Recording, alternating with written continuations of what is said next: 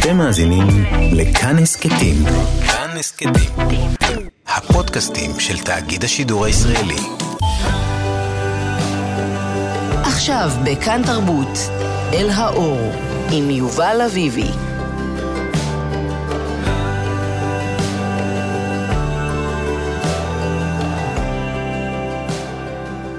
שלום, אני יובל אביבי בכאן תרבות, ואנחנו בתוכנית מיוחדת uh, לרגל חג החנוכה במסגרת אל האור, פרויקט שבו אנחנו מדברים מדי ערב בחנוכה עם אדם כלשהו uh, שחווה הערה uh, בדרכים, uh, בדרכים שונות. יש הרבה סוגים של הערה והרבה דרכים להגיע אליה. אני חושב שבתוכנית הזאת אנחנו נעסוק במשהו שלרוב האנשים נתפס כבדרך למשהו אחר לגמרי, מכות. אני אומר את זה כמובן אה, בגסות ובפרובוקטיביות, מכות כאמצעי להערה, זה תיאור קצת פשטני לעניין המורכב הזה, אבל אנחנו נעמיק בזה קצת, ואני מקווה שנפרק אה, את האנטגוניזם שאולי חלק מהמאזינים חש ממש כרגע, איזו התנגדות לדבר הזה שבאמצעות מכות ואלימות פיזית אפשר להגיע לתובנות מעניינות על עצמך ועל הנפש ועל הגוף. ואיתי כדי לחקור את העניין הזה, ואולי גם להתנגד באופן נחרץ אה, לאופן שבו אני מתאר את זה, הסופר, העורך והמתרגם אסף שור, אה, שספרו האחרון, ארזת לבד, יצא בהוצאת כתר, וספרו הראשון, עמרם, יצא בהוצאת בבל, ואני מזכיר את אה, ספרך הראשון, אסף, כיוון שאנחנו קצת נדבר עליו. נגיד, לפני שנגיד שלום, שאתה גם אה, אה, מתרגל של אומנות הלחימה, וו-ווי גונג פו. וו-ווי גונג פו. וו-ווי גונג פו, סליחה. אה, אז, אז אולי זה המקום לציין שמלבד הספרים שמחברים בינינו, גם אומנויות הלחימה מחברות בינינו, כי אני עצמי מתרגל כבר כמה שנים אומנות לחימה שונה לחלוטין, ג'יוג'יצו ברזילאי, אומנות לחימה של מגע מלא, כלומר, אומנות לחימה שחוזרים ממנה עם הרבה מאוד סימנים כחולים הביתה, לפעמים יותר מסימנים כחולים, זה כואב, זה קשה, זה מה שאני אוהב לעשות. ועכשיו סוף סוף, שלום, אסף שור. שלום, שלום. תודה שבאת לדבר על uh, הערה במכות. Uh, לפני שנתחיל לדבר קצת uh, עליך והעניין שלך במכות, קצת הקדמה. אלימות פיזית מעסיקה את האדם מאז ומעולם. Uh, עוד לפני שהגדרנו את עצמנו כבני אדם, אלימות פיזית העסיקה אותנו, אה, ולמעשה עיצוב המחשבה האנושית, המעבר שלנו מכוח הכוח, מכוח הגוף, לכוח המוח נקרא לזה, רק הגביר את העיסוק באלימות פיזית ובכוח פיזי, כי...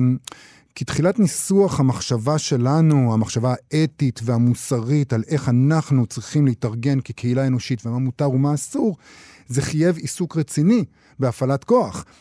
בין השאר, כיוון שהאפשרות לנהל קהילה אנושית שמוכפפת לצו אחר, שאינה, שאינו הכוח הפיזי, יצר לראשונה בעצם בחירה בין שתי אלטרנטיבות.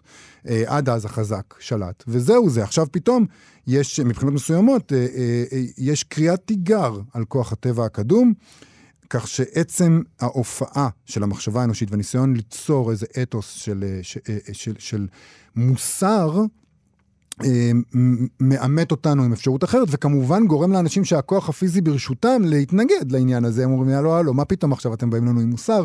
אנחנו היינו אה, חזקים. פתאום אנחנו אומרים, למה אסור להשתמש באלימות פיזית? למה זה לא נכון? למה זה לא מתאים?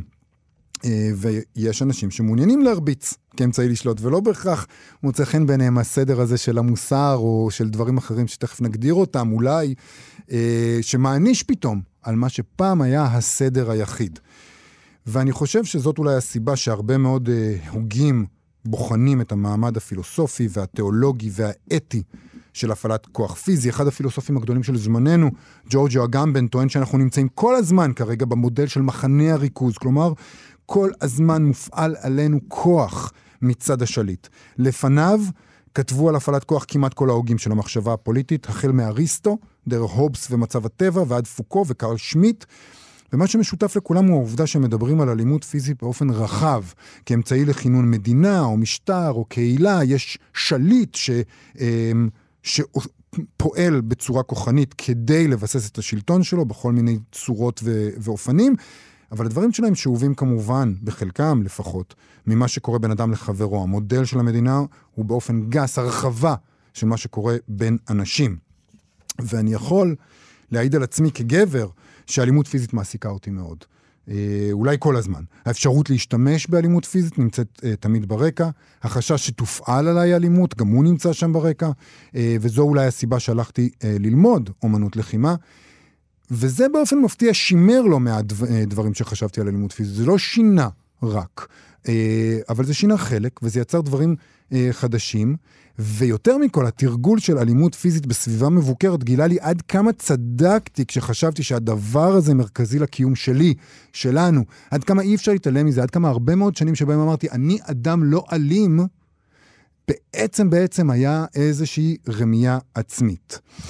ואחרי ההקדמה הזאת, אסף שור, אני רוצה לשאול על העניין שלך באלימות פיזית, ואולי נשאל מתי זה התחיל, לפני שנדבר על ההערה שאולי אני ואתה חווינו באמצעות הדבר הזה, מתי זה התחיל? למה בחרת בכלל לעסוק באמנות לחימה? טוב, ברגע זה אין לי, אין לי מושג בדיעבד. אני, אני לא בן אדם שמאוד טוב בלהתחקות בדיעבד אחרי ההחלטות שהוא קיבל. Um, בסופו של דבר הגעתי לזה, אני חושב, יחסית, בטח יחסית למישהו ש, שהפך למאמן בגיל די מאוחר. זאת אומרת, התחלתי להתאמן בסביבות גיל 30. אז אצלי הסיפור גם משפחתי, אחד האחים הצעירים שלי התאמן והיה מאמן לפני שאני הצטרפתי, שאר האחים שלי, אחותי הצטרפה, אבא שלי התאמן באיזו תקופה. זאת אומרת, זה מגיע מתוך מסורת משפחתית. מסורת משפחתית צעירה מאוד, mm-hmm. כן. Um, אבל תשמע, העיסוק שלי בזה, אני תמיד גם תפסתי בתור בן אדם נורא נורא לא אלים. רמייה עצמית, אמרת? אבל זה נכון, כי, כי אתה יוצר, אני לא יודע איזה רושם אני יוצר. בתחושה שלי אני בן אדם עדין. אתה יוצר את הרושם של בן אדם עדין. לא, אני, אני מאוד מנסה. מצד שני, אני יודע, לפני איזה חודש ההורים שלי עשו איזה סדר בבוידם, מצאו איזה מכתב שהם כתבו לחברים כשהייתי בן ארבע או חמש או משהו, ובו מתואר איך באמת הלכתי מכות עם איזה ילד בגן. 아, סיפרתי אוקיי. כמה זה שימח אותי אחר כך. כן, אז אז אפשר להתווכח עם הדבר הזה, אם זה רמייה עצמית או לא. אבל בסופו של דבר, אחרי שאתה מתבגר ואתה לומד את החוקים של העולם הזה, בכל זאת אתה הולך ללמוד אמנות לחימה. כן. אתה, ואתה לא זוכר מדוע. לא. מעבר ל... בשום צורה ואופן לא. אני יודע למה נשארתי. למה נשארת? אני חושב שמהר מאוד זה הפך למשהו שהחשיבות שלו מבחינתי באמת הייתה אה, כמעט דתית. Mm-hmm. כן? מבחינת הדבקות בלהגיע לכל אימון ולעשות כל דבר עד הסוף, ולבחון את עצמי, ולמתוח את הגבולות, ולנסות להצטיין בזה, ו... ושוב, ולנסות להיות מאמן, מה שהיה מאוד מאוד לא, לא מובן מאליו. זאת אומרת שחלק ממה שמושך אותך, ואנחנו מדברים פה על הערה, אנחנו חושבים הרבה פעמים על הערה בתור איזה מין דבר כזה שנוחת עליך כרעם ביום בהיר, ו- ואתה פתאום מגלה משהו חדש. על עצמך, על העולם וכולי וכולי, וזה קורה בבת אחת. אבל למעשה, אני מאוד מזדהה עם זה, כי מה שקורה, מה שקרה לי באמנות לחימה, שזה היה הרבה יותר איטי, וקשור באמת לפרקטיקה. וזה באמת מוביל אותנו לעניין הדתי הזה, כמו שאתה תיארת אותו. זה חלק מרכזי מהעניין הזה שזה מתמשך, ולא חד פעמי. כן, שהדבקות עצמה עניין, שהמאמץ הוא עניין. אני חושב, אם, אם אפשר לחלוק רגע באיזושהי מידה על הנחת, ה, על הנחת המוצא שלך... אדרבה. תראה, אני לא באמת בטוח שהקיום האנושי הקדם ציוויליזציוני שאנחנו נמצאים בו כרגע באמת היה, התאפיין רק באלימות. Mm-hmm. בטח ובטח רק באלימות, זאת אומרת, בתוך, בתוך קהילות, זאת אומרת, קהילות אנושיות, כמו קהילות של בעלי חיים אחרים, כן? Mm-hmm. זאת אומרת, לא, לא מתקיימות כל הזמן מתוך איזה עימות פיזי, זה לא, זה לא סביר אבולוציונית, נכון. זה לא נכון. הגיוני להתקיים ככה. נכון. Um, יכול להיות שחלק מהעניין האנושי בהקשר הזה, העובדה ש, um, שאין לנו זמני, אין לנו תקופות ייחום. בסדר? אז מה שאומר שהיה זה באמת איזה צורך באיזה סובלימציה של מאבק. אני לא יודע כמה אלימים או לא אלימים אנחנו ביחס לחיות אחרות, לפרימטים אחרים, ליונקים בכלל. אני, אני חושב שדי, באיזושהי מידה, אבל אני לא בטוח שהתיאור הזה של המצב הטבעי כמשהו שהוא מלחמת כל בכל הוא באמת מדויק. גם, גם לא איזה תיאור אידילי, כן? זאת אומרת, גם אם אנשים לא נלחמו זה בזה, בטח בתוך הקהילה שלהם בלי סוף, בטוח זה לא היה קיום הכי נעים ושלב כל הזמן. זאת אומרת, אתה אומר שבעצם אה, המצב הטבעי של האדם הוא בכלל, אה, הוא, הוא משהו אחר. הוא יצור הרבה יותר, המצב הטבעי הוא יצור הרבה יותר מורכב מאשר אה, אני חזק ולכן אני שולט. ככל שאני מבין את הביטוי בכלל המצב הטבעי, אני מניח שכן. גם כשאתה מסתכל על קהילות של, של קופים, mm-hmm. של, של פרימטים, כן. גם, הם לא אלימות, תמיד, אבל, לא כולן. אבל מי שהוא הבוס, הוא לא, הכי חזק. לא, לא, לא. לא. לא. הרבה פעמים מישהו הבוס הוא זה שמשכיל uh, ליצור uh, שיתופי פעולה טובים, לגייס אה, סגנים מוצלחים. פוליטיקה. פוליטיקה לא במובן הגרוע, לא במובן אלא הרע. באמת הסדרה. באמת, אני מסכים מאוד לגבי העניין של כל המחשבה על כוח, בתור משהו מכונן בחברה האנושית שהיה ונשאר. כן, וחלוקה של כוח, כן, ביזור של הכוח, חלוקה שלו, ויתור עליו, לעומת אה, ניסיון לרכז אותו, בין אם זה כוח כלכלי, בין אם זה כוח תרבותי, כן, כל הדברים האלה. אבל אני חושב שגם אצל קהילות, אה, קהילות של בעלי חיים אחרים מבני אדם, חלק מהעניין של הכוח הוא לאו דווקא כוח של מכות, הוא כוח חברתי. תגיד כשאתה מתאמן, אתה בעצם... אה, עד כמה אתה באמת מפעיל כוח? עד כמה הפעלת הכוח והמכות, כמו שזה נתפס למתבונן אולי מהצד, מהווים חלק מה, מהחוויה שלך, ועד כמה זה משהו אחר? אחר כמו מה? כמו שכלול ב- טכני לשמו? או... או, או תובנה לגבי מי אתה ומה אתה, או, או מחשבות באמת על הפרקטיס ועל הדתיות של הדבר הזה ועל המקום של זה בחיים שלך. טוב, קודם כל, אני חושב שהשאלה, צריך גם להפריד בין מה קורה בתוך האימון למה שקורה במחשבה מחוץ לאימון, בין מה שקורה כשאני... טוב, הפסקתי לאמן לפני שנה ומשהו, כן? אז גם... אה, גם מבחינה זו, אז גם המחשבה שלך בתוך אימון שאתה מעביר, מול המחשבה שלך בתור אימון שאין לך את האחריות הזאת, שאתה יכול פשוט להתאמן. לחגוג על, ה... על האלימות המבוקרת. כן. כי זה גם דבר אחר. אמ, אני יכול להגיד משהו נורא נורא פשוט על כוח, מהמם. כן? שיחסית, כלומר לי, כשעברתי מקבוצה בירושלים לקבוצה בתל אביב, יחד עם אה, מעבר דירה שלנו למקום איפשהו באמצע, אמ, פתאום לא הייתי הבן אדם הכי חזק פיזית מהמם. בקבוצה. זאת אומרת, לא שאי פעם הייתי הכי חזק פיזית, כן? אבל פתאום הייתי שם עם חבורה של אנשים גבוהים ממני, רחבים ממני. אמ, וזה באמת דרש איזשהו שכלול טכני, שקודם לא תמיד נדרש. זאת אומרת, מה שקודם היה אפשר פשוט להסתמך על כוח ודי, שזה אפשרות לגמרי תקפה ותקינה, כן? זאת אומרת, אם אתה, בטח אם אתה נלחם בזירה, בטח אם אתה עושה את זה סתם בתור תחביב.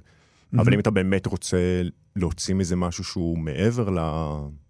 למכות, לאימון, להנאה הפיזית הזאת, והיא, והיא בפירוש הנאה, אז כן יש מקום שאתה מרגיש צורך, או לפחות את האפשרות להגביל את הכוח הפיזי של עצמך, פשוט במובן של לא להסתמך עליו, גם כדי לשכלל כלים אחרים.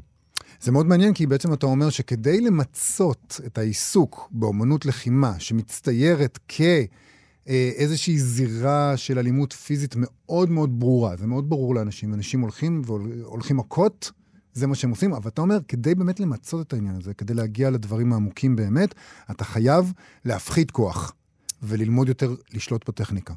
כן, בטח אם אתה חזק. נכון. אומרת, או חזק יחסית. ותשמע, אני חושב שכל אדם שמתאמן בצורה רצינית ליותר משנה, כי אני מבין שתמיד יהיה מישהו יותר גדול, יותר חזק. אתה לא מתאמן בשביל, וואו, ברגע שילד בן 12 יתקוף אותי, אני עם חגורה שחורה ואני אדע מה... לה-" זאת אומרת, זה לא, לא, לא זה התרחיש לא. שאתה חושב עליו. אז מה הבנת? מה הבנת על עצמך כשפתאום נאלצת לפנות אל הטכניקה? ובכלל, מה הבנת על עצמך, ואני, ואני שואל את זה כמובן כי לי יש מה להגיד על זה בעצמי, אבל אני רוצה אה, לדעת, מה הבנת על עצמך? מה הייתה ההערה שלך, אם אנחנו רוצים להיכנס לתוך הקטגוריזציה הזאת, מתוך המקום הזה? מתוך המקום של אמנויות לחימה בכלל, ומתוך המקום הזה ספציפית שאתה מתאר עכשיו, של הצורך לוותר על הכוח במקום הזה. טוב, אני חושב שקודם כל הבנתי על עצמי בכלל, בכל התהליך, זה באמת כמה, כמה מאגרים של אגרסיה לא מנוצלת יש בי בדרך כלל. כן? וכמו כל דבר, באמת שאתה, שאתה מדחיק או מכחיש מעצמך, הרבה יותר בריא שזה יהיה בחוץ, כן? לא רק מבחינת זה שיהיה מקום לפרוק אותו, זה לא שעכשיו, אני לא מתאמן כבר כמה חודשים, עכשיו מהקורונה וכן הלאה. אמ, אז זה לא שעכשיו שאין לי מה לפרוק את זה, אני כל הזמן מסתובב ומכה את הקירות בבית, כן? אומרת, זה כן. לא שיש לי איזה מרבצים של אלימות שבאמת צריכים ביטוי, אבל כמו כל דבר, זה פשוט טוב לדעת, לדעת על עצמך יותר ולא פחות. כן. Um, אני רוצה להקריא קטע קצר שחייבים לסייג ולומר שהוא מגיע ממקומות אחרים לחלוטין. הוא מגיע מתוך מקומות איומים ונוראים, וקשה מאוד uh, uh, למצוא בו נקודת מבט חיובית. Uh, ובכל זאת אני רוצה לנסות להסיק ממנו קצת על מה שאני עברתי, וזה מתוך uh, uh, הפרק על העינויים, שנמצא בתוך הספר מעבר לאשמה ולכפרה של ז'אנה מרי. זה ספר שמדבר על עינויים שהוא עבר אה, בגסטאפו, אה, במרתפים, אה, במרתפים איומים שאף אחד לא רוצה אה, להגיע אליהם, והתחושה שלו. והוא כמובן, כמובן מתאר את הדברים האלה בצורה שלילית ביותר. וזה מובן. אני רוצה אבל לנסות uh, לקחת את זה למקום אחר, כי כשאני קראתי את זה בפעם הראשונה, ראיתי את זה רק מנקודת המבט הזאת, ובעוד שכשקראתי uh, את זה בפעם השנייה, אחרי שכבר אני עושה, לא הייתה בפעם השנייה, זה היה הרבה פעמים אחרי זה, אבל כשאני כבר עושה אומנות לחימה, זה נקרא לי באופן אחר לחלוטין. והוא מדבר על האופן שבו uh, מכות משנות את התפיסה שלך. אתה חוטף מכות ומה זה עושה לך. Um, ואת, ואחרי זה אתה עובר לעינויים של ממש. אז אני אקריא. אם אי אפשר לומר באמצעות השפה איך היה הכאב, אולי אוכל בכל זאת לומר בקירוב מה הוא היה. הוא הכיל את כל מה שכבר נאמר לאל על מכות של שוטרים, היינו, הפגיעה בגבולות האני שלי בידי האחר. פגיעה שאין להכותה בציפייה לעזרה ולא לתקנה, בעזרת התגוננות. העינויים הם כל זה, אבל גם הרבה יותר מזה. כי מי שהכאב מכריעו כשמענים אותו חווה את גופו בצורה שלא חווה אותה קודם לכן מעולם. כל בשרו לובש ממשות בשלילה עצמית. במידת מה שייכים העינויים לאותם רגעים בחיים שגם החולה המצפה לעזרה כבר מתנשא בהם ומתוודע עליהם בצורה מתונה יותר. והאמירה הרווחת שלפיה אנו חשים בטוב כל עוד איננו חשים את גופנו, נכונה באמת ובתמים. ואולם רק כשמענים אותו, האדם הופך כולו לבשר. המעונה, החשוף לאלימות והצורח מכאב, שאין לו כל תקווה לעזרה וכל יכולת להתגונן, האיש הזה אינו אלא גוף ותו לא. העינויים, הוא כותב, הם פולחן הגוף הנורא ביותר.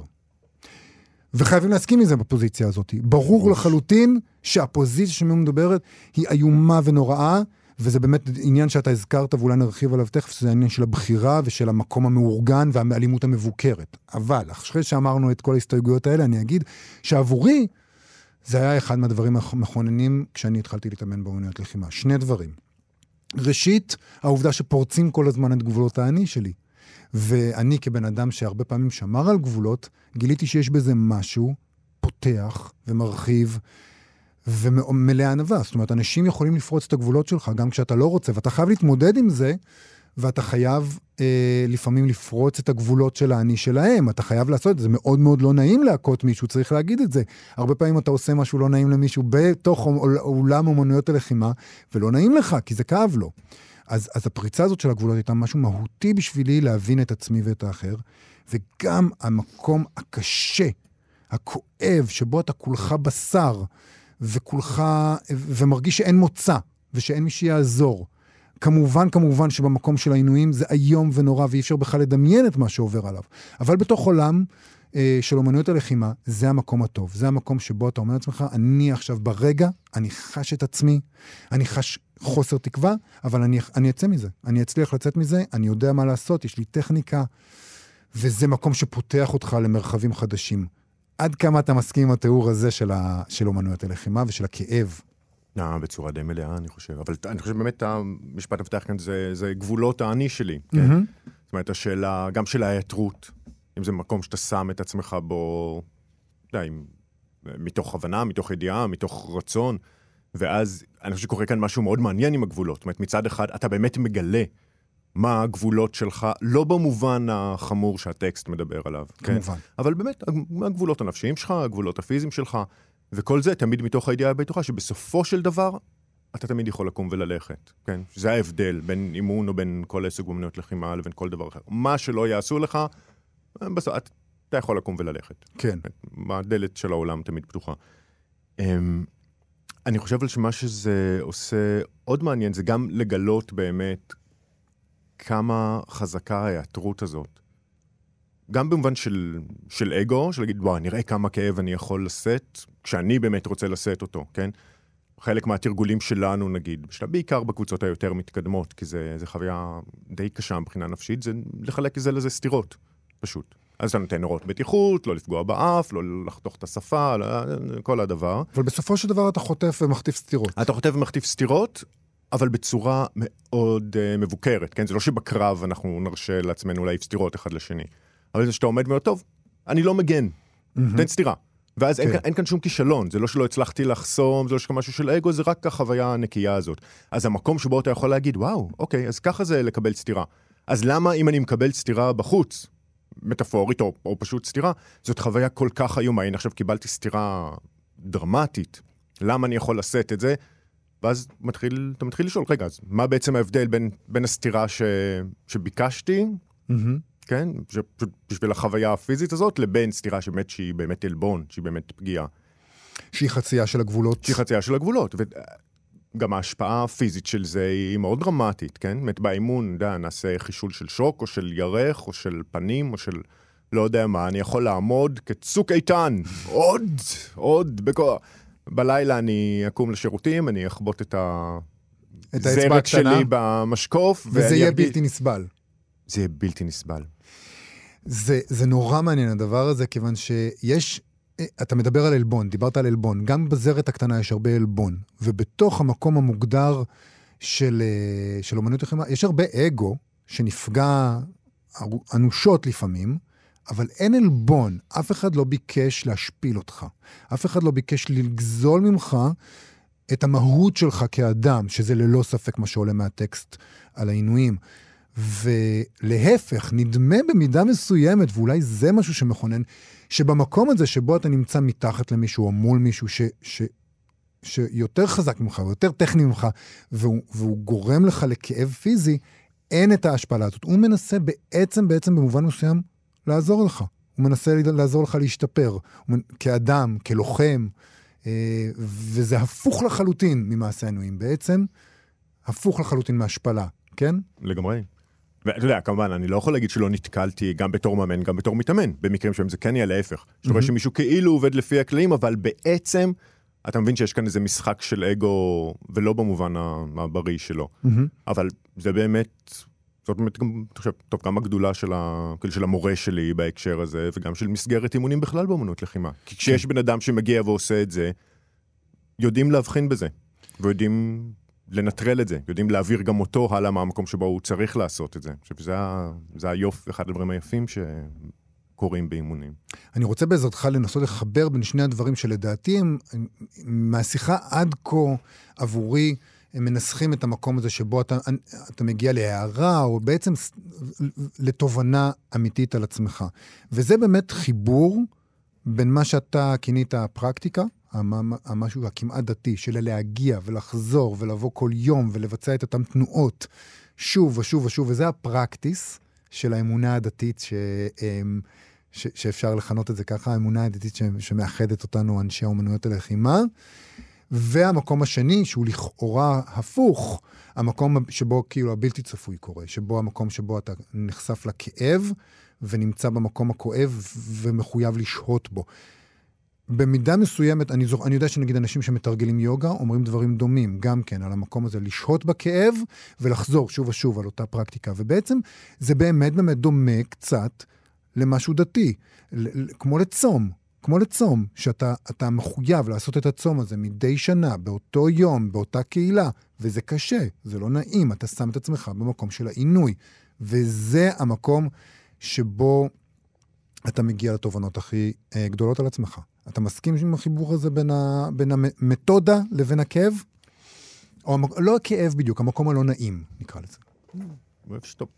אני שונא את המילה הזאת, אבל אני אגיד פשוט המקום המאתגר. מאתגר, אבל אוקיי. תשמע, באמת, גם במובן החיובי, אני חושב שהקיום של המסגרת, וזה אולי, אני לא יודע אם להגיד שזה אקט דתי, זה בהחלט, יש כאן איזה סנטימנט שאני מניח שמשותף אה, לעיסוק הזה, לאנשים שעוסקים בזה בצורה רצינית, ולאנשים שעוסקים בדת, או שיש להם איזה סנטימנט דתי רציני.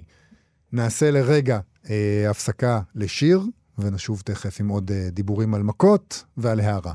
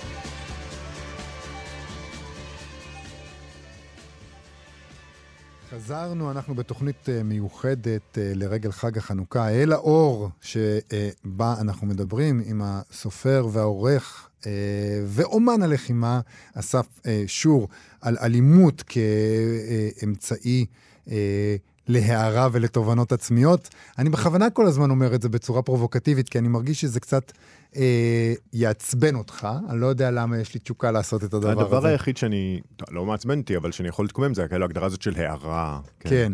זאת אומרת, אולי בגלל, שוב, כמו שדיברנו על זה מקודם, כי הערה נתפס כאיזה משהו כזה מכונן שקרה חד פעמית, ישבת על פסגת הר ועשית מדיטציה ואלוהים נגלה אליך, אני לא יודע איך, וזה נחת עליך, וזה מאוד מאוד שונה אולי ממה שעובר עלינו. אולי, רק כי זה נשמע, אתה יודע, יומרני באיזושהי מידה. זאת אומרת, אני לא יודע מה... מכות חטפתי, כאילו הערה, אני לא בטוח. אני רוצה לדבר על העניין הזה של הראייה, ואני רוצה עכשיו להקריא קטע מתוך הספר שלך, עמרם. אה, רק נגיד שהספר שלך עוסק הרבה במכות. אה, אה, הספר הספציפי הזה, הספר הספציפי הזה, עמרם. אמ, יש שם אה, דמות של אה, גיבור על מטעם עצמו, שהוא לא באמת גיבור על, שיוצא ללילה, כמו שהרבה פעמים אנחנו מפנטזים כדי לנקום בכ- בכל אותם חלאות שעושים את מה שאסור לעשות, זה לא תמיד כל כך עובד לו. ומה שאני, שאני עומד לקרוא זה סצנה שבה זה לא עובד לו, הוא חוטף. וזה um, הולך כך. עוד לפני שהוא מבין מניין בקע צליל הניפוץ הקטן הזה, אחורי פיו כבר מתמלאים דם צמיגי והוא משתנק. לא הכאב הפתאומי כמעט מעוור אותו, אלא הדמעות שממלאות לו את העיניים. אלה עדיין אינן דמעות כאב, אלה יבואו אחר כך. וגם לא דמעות של תסכול, כי גם אחר כך, כל כך הוא גאה בעצמו על זה, יסתכל על כל הדבר לא כעל כישלון, אלא כעל שיעור חשוב מאוד. אלה דמעות פיזיות לגמרי. אינסטינקט שאי אפשר לעצור, נשבר לו האף. וכל המערכת הזו הרי מורכבת כל כך, מלאה צינורות שמתפתלים לכאן ולכאן. אחר כך הוא רואה את הדברים בבירור, כמו סרט או תוכנת מחשב שהאפשרויות מתפצלות ממנה שוב ושוב. אני מדלג קצת, אמ, והוא אומר כך, אתה כותב כך. זה היה רק המקרה השלישי שלו, מיקי תפס אותו בהפתעה, התקפל קדימה ונגח, אולי בכוונה, אולי במקרה, וטעם הדם מילא לו את הפה יחד עם הדם עצמו, ובן רגע הוא כבר לא ראה כלום. רק שמע את צליל הניפוץ הקטן של העצם כאילו מהדהד, ולצידו את סיגל נאנקת בהפתעה. בלי לראות כלום, רק מהמגע. הרים את הברך עוד פעם ועוד פעם, מבעד למסך הרטוב שירד לו אל העיניים. ראה את סיגל רצה אליהם, רק ברגע האחרון הבין שהיא באה להגן על הילדים, אולי גם על מיקי. וואו, אוקיי. אם כבר מדברים על כאב עינויים, לשמוע משהו שכתבת לפני 15 שנה, אז בהחלט. אם לא זכיתי להערה עד כה, זה היה זה? למה? זה לא. נעים לקרוא? זה? נורא, זו חוויה איומה. אני מצטער.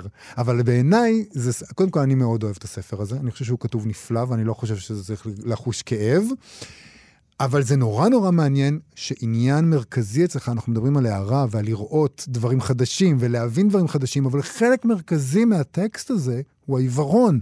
העובדה שכשאתה חוטף מכות, פתאום אתה לא רואה כלום. כן. תשמע, אני חושב שיש, טוב, כתבתי אותו ממש זמן מאוד מאוד קצר אחרי שהתחלתי להתאמן, מה שהיה בעצמו לפני לא, איזה 17 שנה כבר, משהו כזה.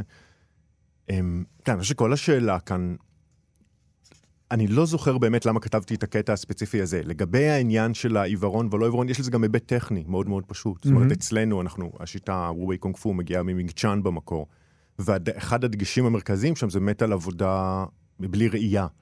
על עבודה בחושך, על עבודה בעיניים עצומות, בתור תרגול פשוט שמאפשר לך, כמובן, גם להתכונן לסיטואציות כאלה, אבל גם באמת להיות קשוב יותר לגוף פנימה. ולא לראייה. להיות- לא, לא, לאו דווקא פנימה, גם אלא פנימה, כמובן, אוקיי. החוצה. להיות חלק, אם כבר מדברים על הערה וכן הלאה, כן. כן, מה זה בסך הכל, בסופו של דבר, עד כמה שאני מבין, כן, הערה? זה החוויה הזאת של להיות חלק ממשהו שהוא גדול ממך, אבל בלי להיבלע בו. כאילו, בלי, בלי להיעלם. יפה. אלא באמת לראות את עצמך כחלק מהמכלול הזה.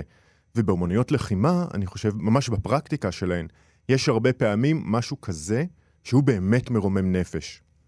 כן? זאת אומרת, זה שאתה יכול להיות בקרב עם מישהו, בטח בתוך אימון, ובטח בתוך אימון עם, עם אנשים מתקדמים טכנית, כשאפשר באמת לעבוד חזק ולא לחשוב על מה שאתה עושה ולעבוד מהר, ועדיין לעשות את זה בצורה שאתה יכול להיות בטוח למדי שלא תפגע באף אחד ולא תיפגע, כן, בשום צורה ש, שאתה רוצה להימנע ממנה באימון.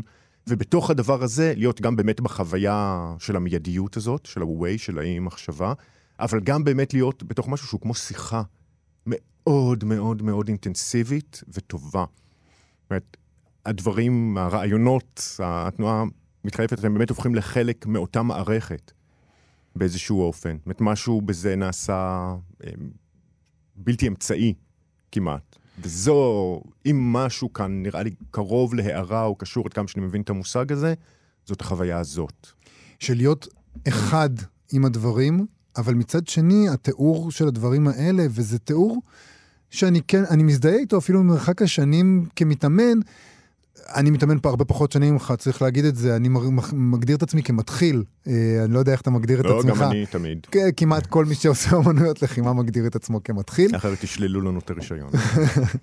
אבל זה כן אה, קשור למקום ההופכי, שבהתחלה כשאתה מתחיל אה, להתאמן באמנות לחימה, בוודאי ובוודאי שאתה סופג את, ה, את, ה, את ההפסדים הראשונים שלך, אתה חש תחושה של עיוורון, אתה בטרה אינקוגניטה, אתה לא יודע מה עושים, הגוף שלך לא נענה לך, אתה לא יודע איך להתמודד, וזה מוביל לתחושה של עיוורון פנימי. אני לא מבין את העולם, אני לא רואה כלום, וזה דומה מאוד למה שאתה תיארת בספר שלך, מישהו שמנסה לעשות דבר מאוד ספציפי, הוא מנסה אה, לנקום בגבר אלים ולהחזיר לו באותו מטבע.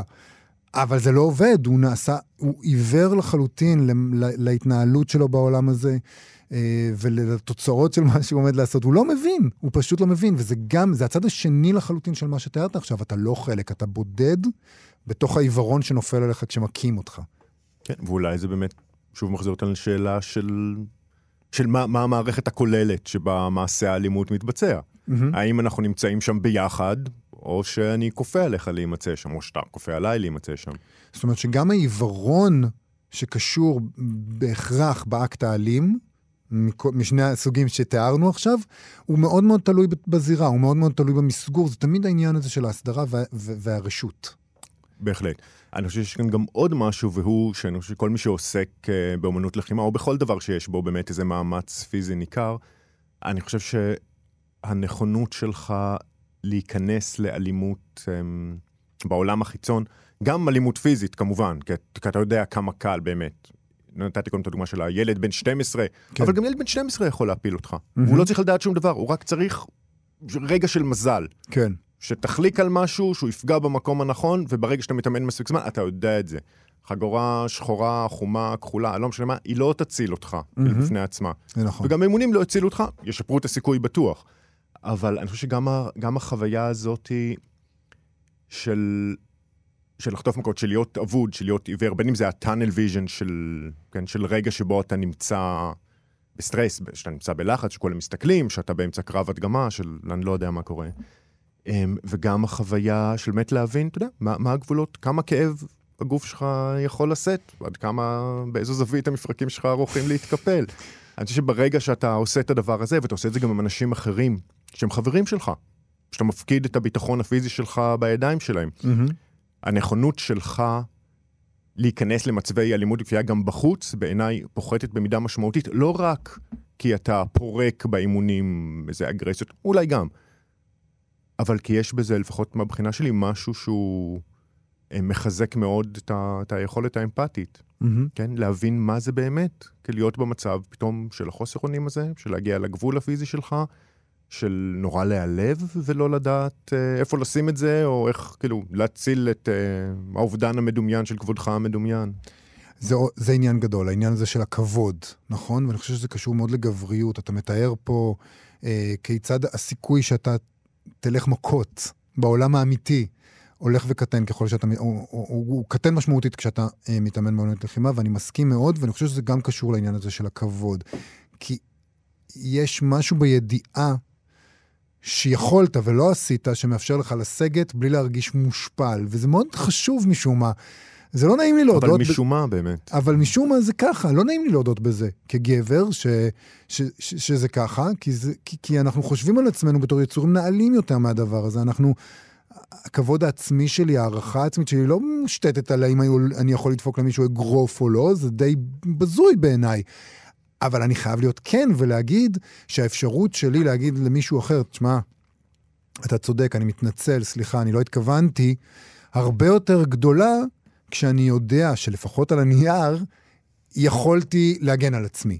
וזה עניין שמאוד מאוד קשור לכבוד ולגבריות, וזה כן קשור לגבי אה, אה, אה, תובנות על עצמך, כי כשאתה מבין איך הגבריות והכבוד שלך נראים דרך הספקטרום הזה, אתה בעצם מבין על עצמך משהו שלא ידעת קודם, שהכבוד והגבריות שלך מושתתים על דברים שונים לחלוטין ממה שחשבת.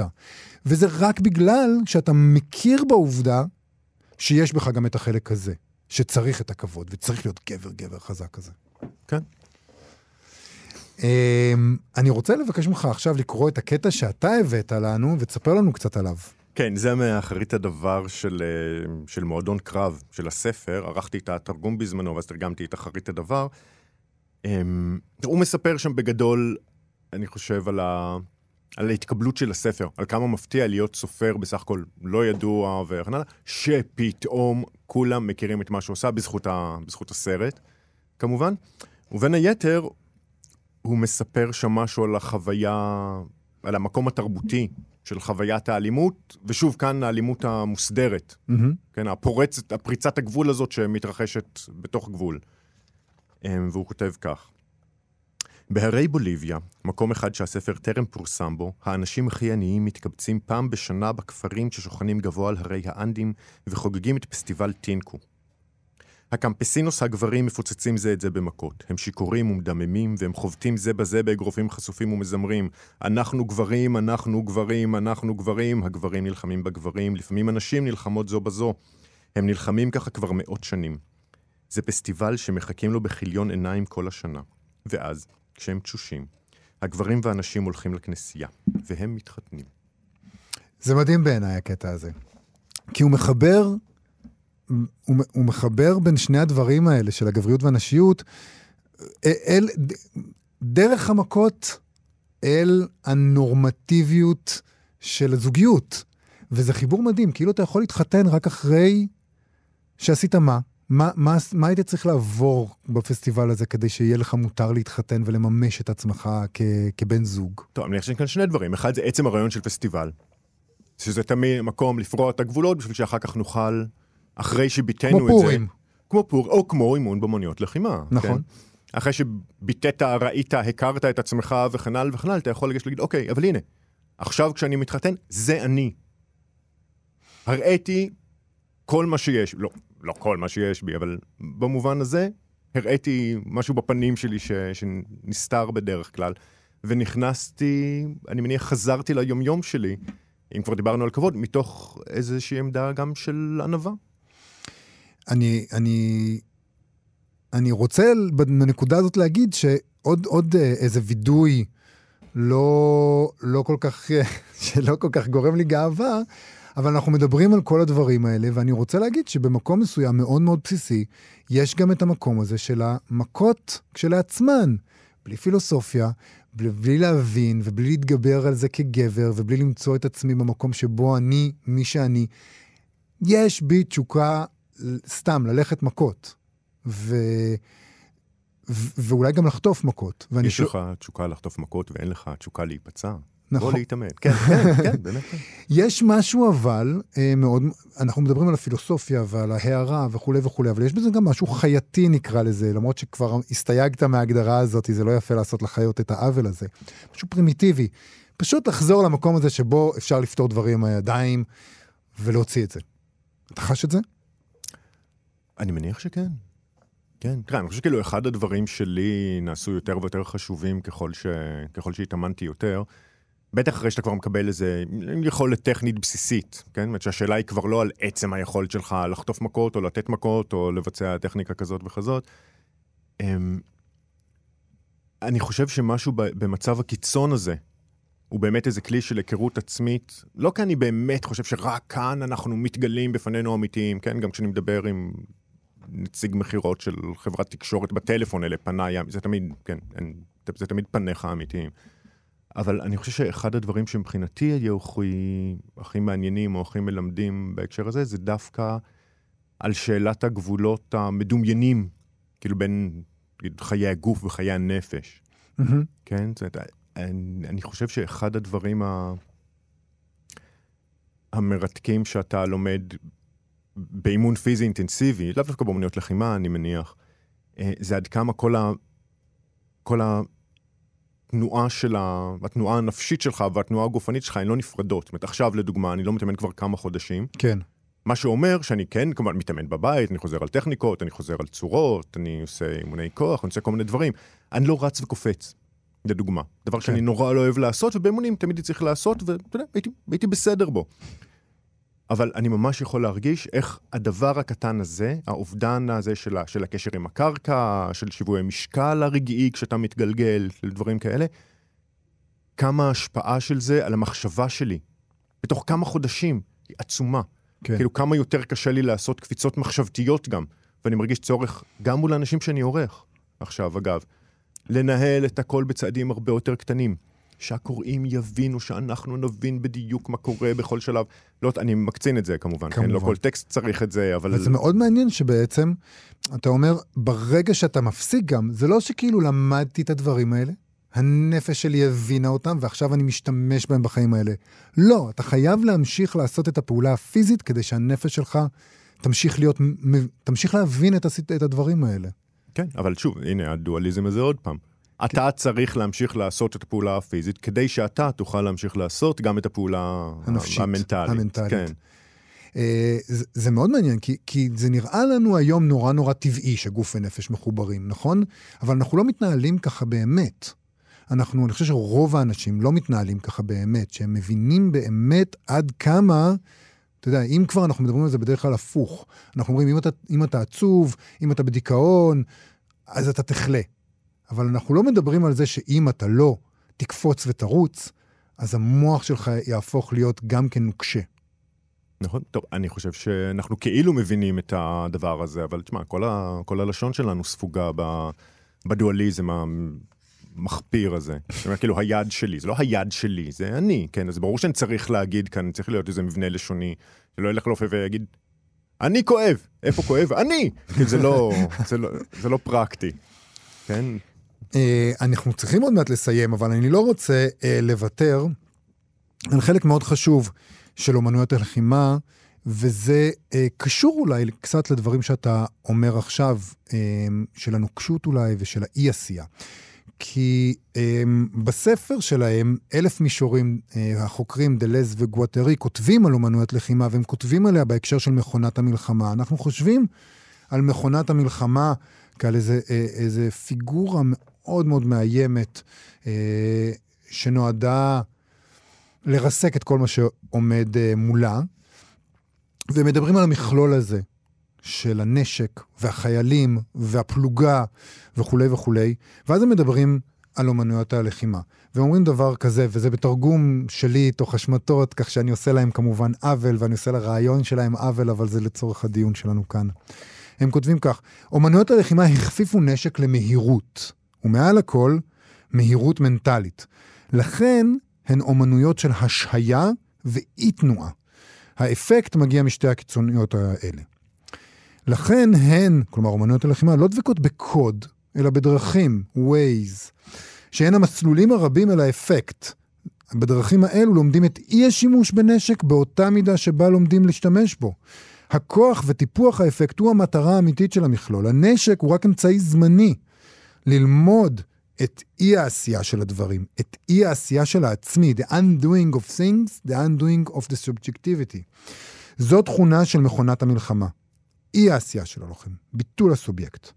וזה נכון שאומנויות הלחימה מאתגרות כל הזמן את מרכז הכבידה ואת חוקי התנועה שלו, כיוון שהדרכים אינן אולטימטיביות. רחוק ככל שילכו, הם עדיין במרחב של היות, מתרגמות תנועות אבסולוטיות מטבע אחר למרחב המשותף. זאת אומרת, הדרכים שלנו הן תמיד נורא נורא מוגבלות. בעצם, במובן הזה, אומן הלחימה חייב כל הזמן להבין שהשימוש בנשק הוא לא התכלית, אלא השימוש בנשק, ובמובן הזה השימוש באומנות הלחימה, השימוש בכוח פיזי, הוא רק אמצעי כדי להבין את הדרך. הדרך לשם היא ה...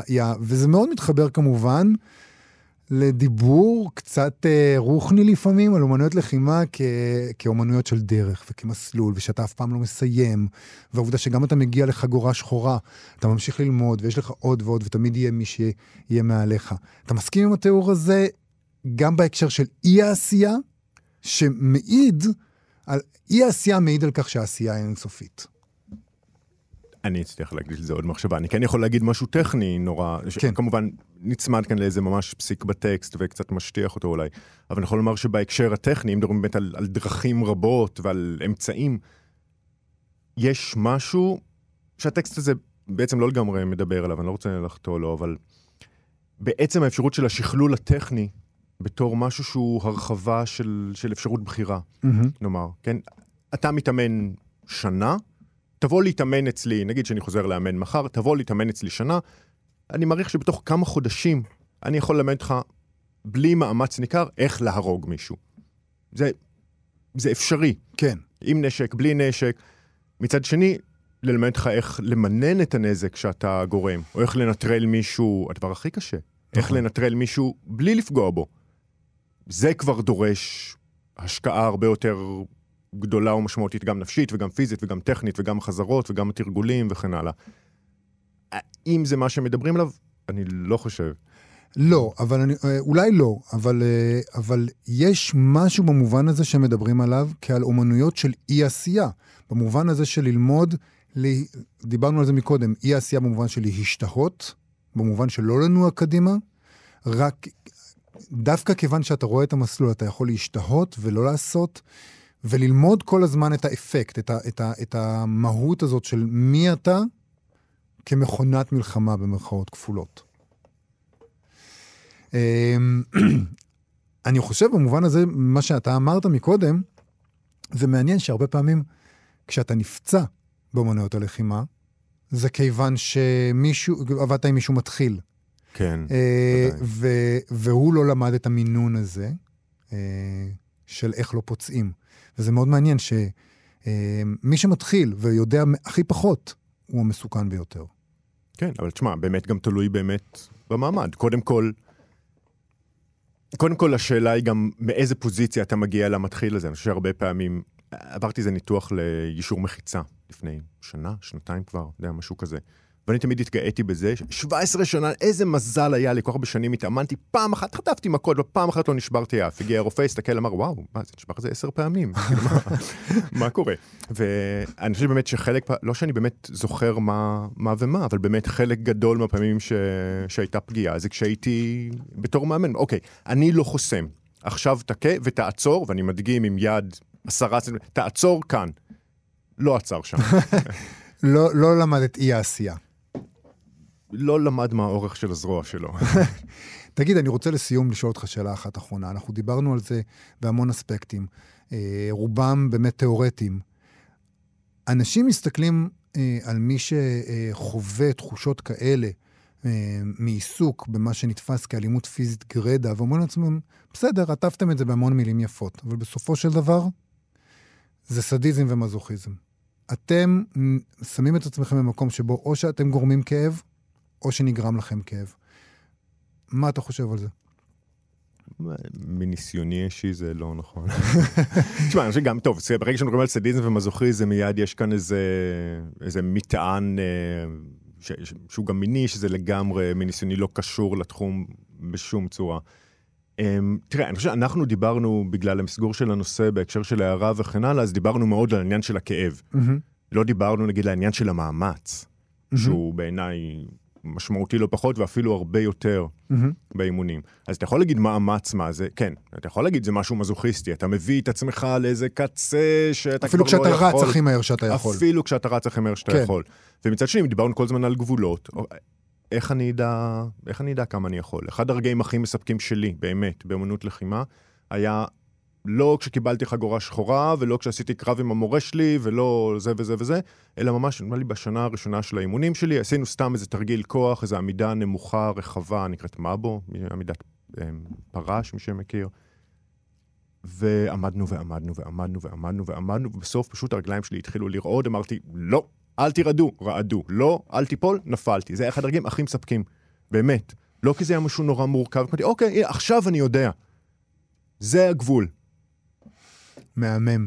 זה סיפור נהדר לסיים איתו. אסף שור, אה, מתרגם ועורך וסופר ומתרגל של אומנות הלחימה. אני אנסה להגיד את זה נכון הפעם. וו-ווי גונג פו? אמרתי בסדר? גונג פו. וו-ווי גונג פו. אני רוצה ממש להודות לך שבאת לדבר על הערה. באמצעות אה, אה, אומנויות לחימה, באמצעות אה, מכות, ושוב אמרתי את זה, אה, אפשר להגיד את זה אחרת בעצם. פשוט, מה אתה מבין על עצמך כשאתה בוחר ללמוד אומנויות לחימה ולחשוף את עצמך לגבולות האנושיים שלך ושל אנשים שמסביבך.